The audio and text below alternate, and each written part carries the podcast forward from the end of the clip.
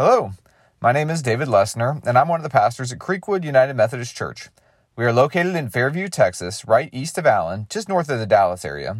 The sermon you're about to hear was recorded at one of our worship services, which we'd love to invite you to check out live at 8:30 a.m. for traditional or 11 a.m. for contemporary on Sunday mornings on our Facebook page or the recorded version on YouTube.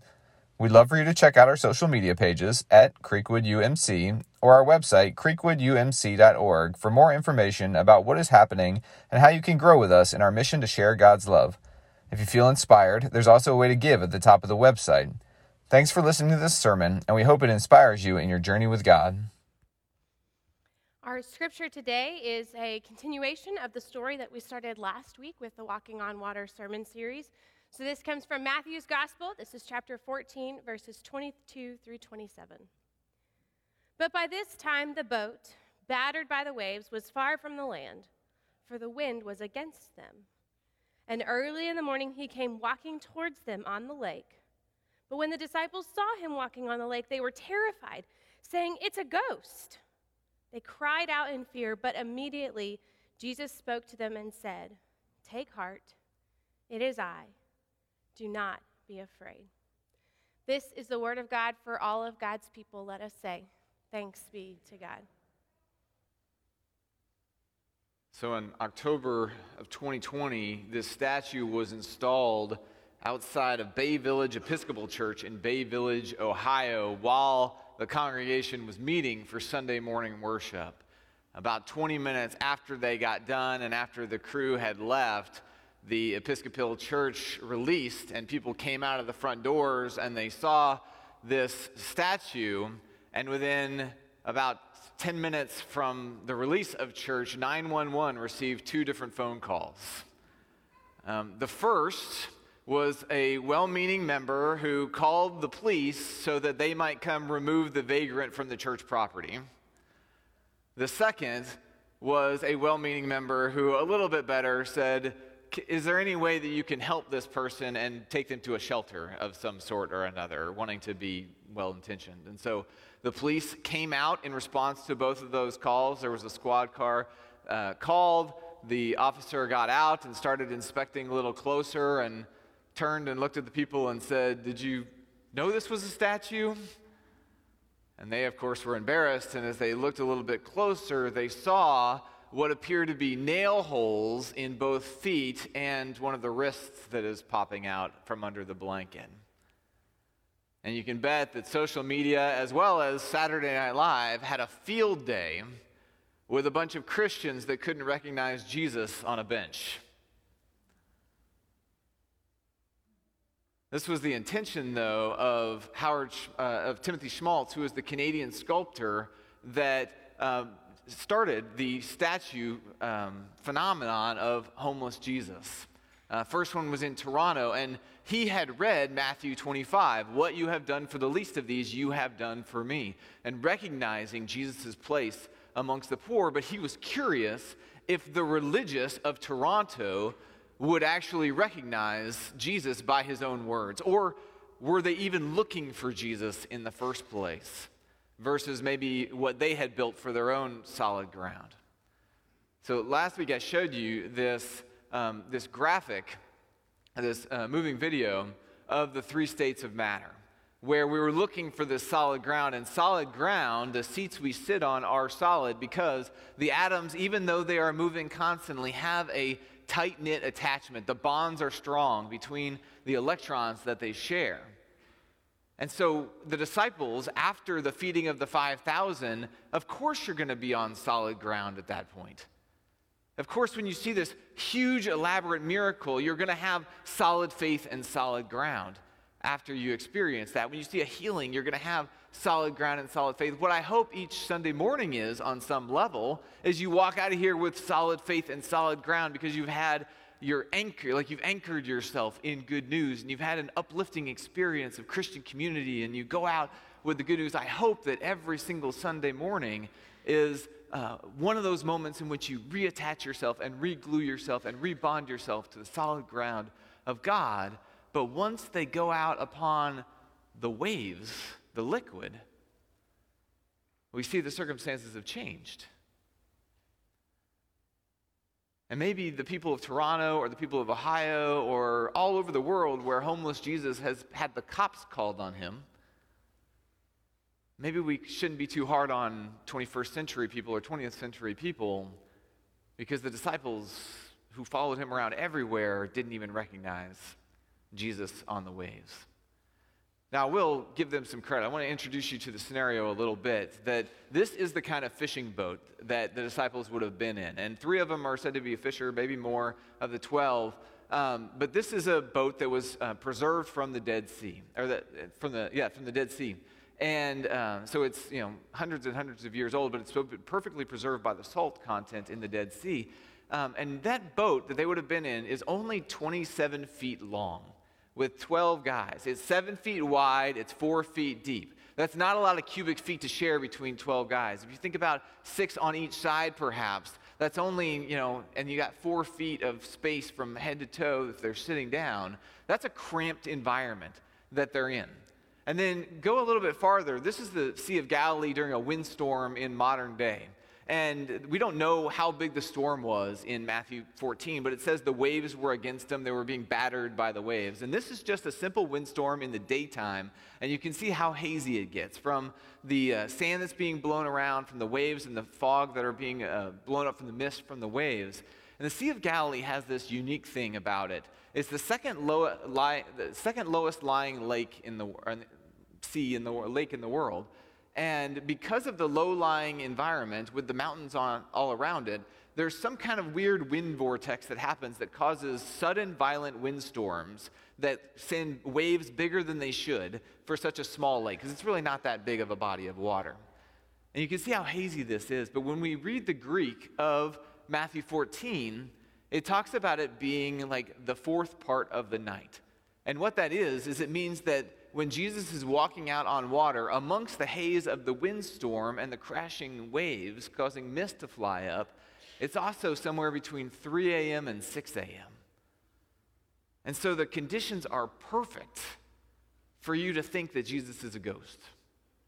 The conditions are perfect for you not to be able to notice Jesus amongst the waves or amongst the storm. And so maybe we can give the disciples a little bit of credit because obviously, if you don't know the circumstances, if the circumstances have changed from solid ground to being battered and whisked away and, and on the waves of uncertainty, well, anytime we face uncertainty, we go into survival mode. On, uh, no matter how big the uncertainty is, we go into survival mode. And, and maybe you've heard it called fight or flight before.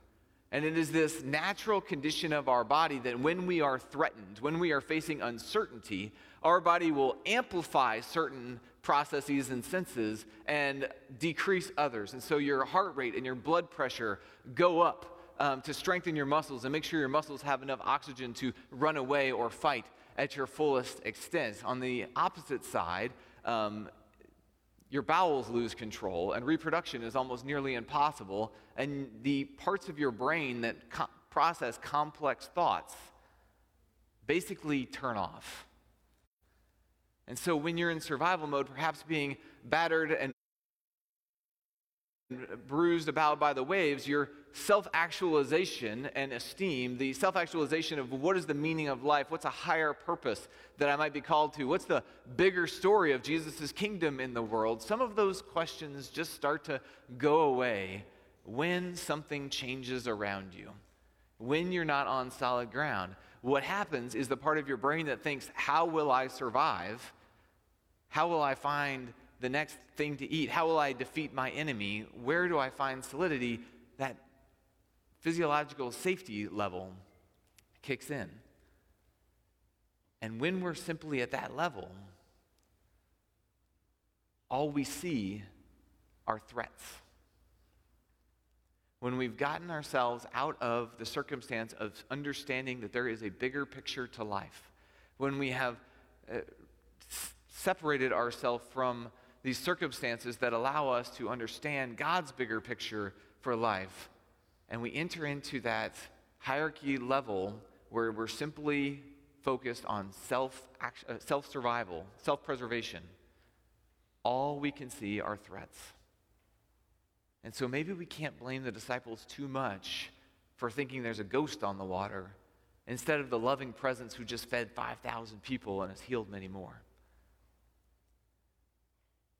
And this is not a circumstance that, we that we are immune to, even in a comfortable lifestyle what I hope again is Sunday morning, the church, uh, the small group, a great prayer time. I hope those are anchors and means of grace in which you regularly enter into the solid ground of the bonds with God that keep us strong. But none of us are immune to changes. Even the solid on that state of matter is vibrating all the time. And so perhaps it's something small. I mean, perhaps it's the schedule of your, your school schedule changes at the last minute. Perhaps it's a change in your work schedule or work responsibilities, or a change in the church schedule that just is slightly inconvenient for you, right? Maybe that's some kind of stressor that takes you back into self preservation mode of just naturally going into the, well, what's best for me mindset. Maybe it is a cultural or political shift that you just don't agree with, and so all of a sudden everything becomes a threat around you. It could just be somebody looked at you funny, and it's a change in what you were expecting. And so you go into this level of self preservation and reducing the threats, but when you try to reduce the threat, everything around you becomes a threat. And if everything around you becomes a threat because we're in the midst of rocking waves, well, then it's really hard to see a Jesus who calls us to a higher level of mind, a higher level of heart that says, well, I should turn my cheek when I'm slapped, or I should love my neighbor as myself, or even for what you've done for the least of these, you've done for me.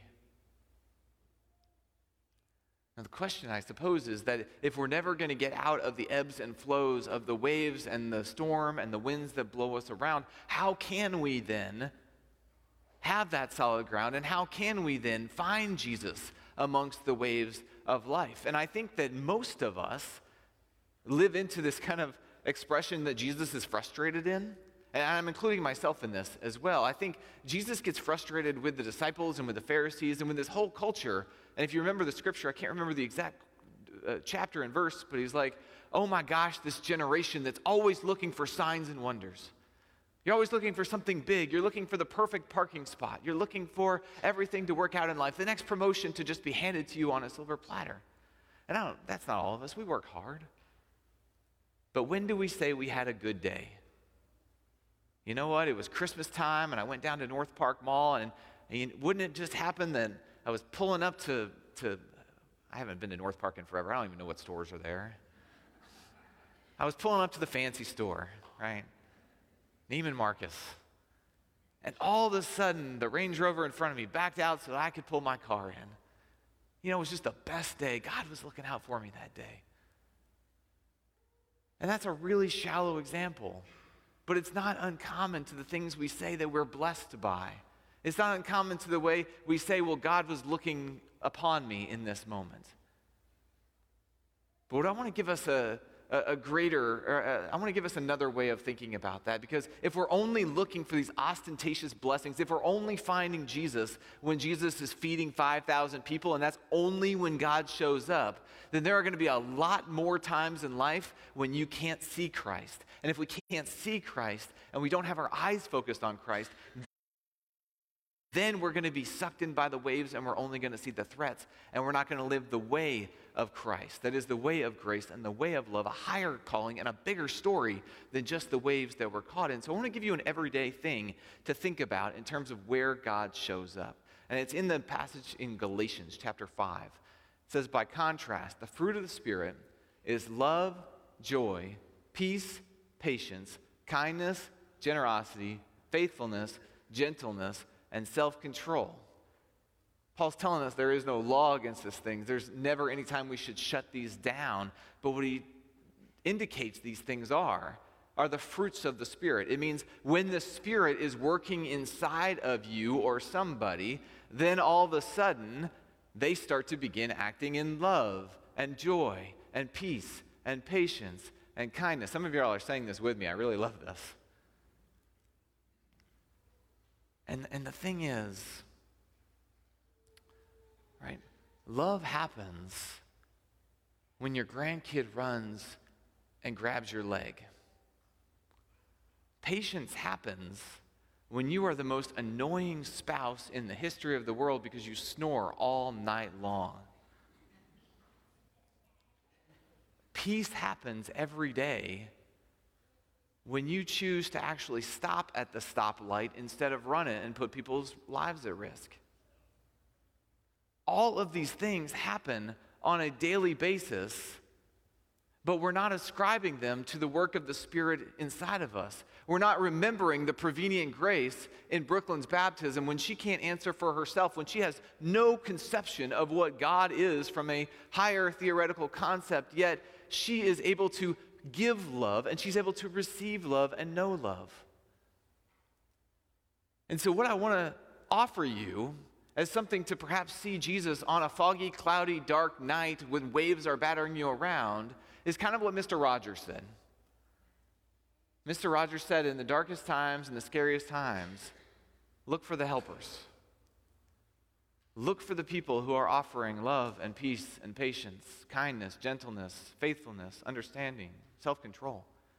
And this is where God is operating in the world. And you know, it sounds small because there's so many big problems in the news, there's so many waves, there's so many things we can't control, and yet all of these are things we can control. And I'll tell you what, all of these things happen a lot more than feeding 5,000 people. And I would bet, I would wager, that the more of us who start finding God in the everyday acts of love, peace, patience, kindness, joyful understanding, the more of us who keep finding God in those little moments, the more of us who are going to start being Christ for those who are looking for moments of love and peace and patience and joy.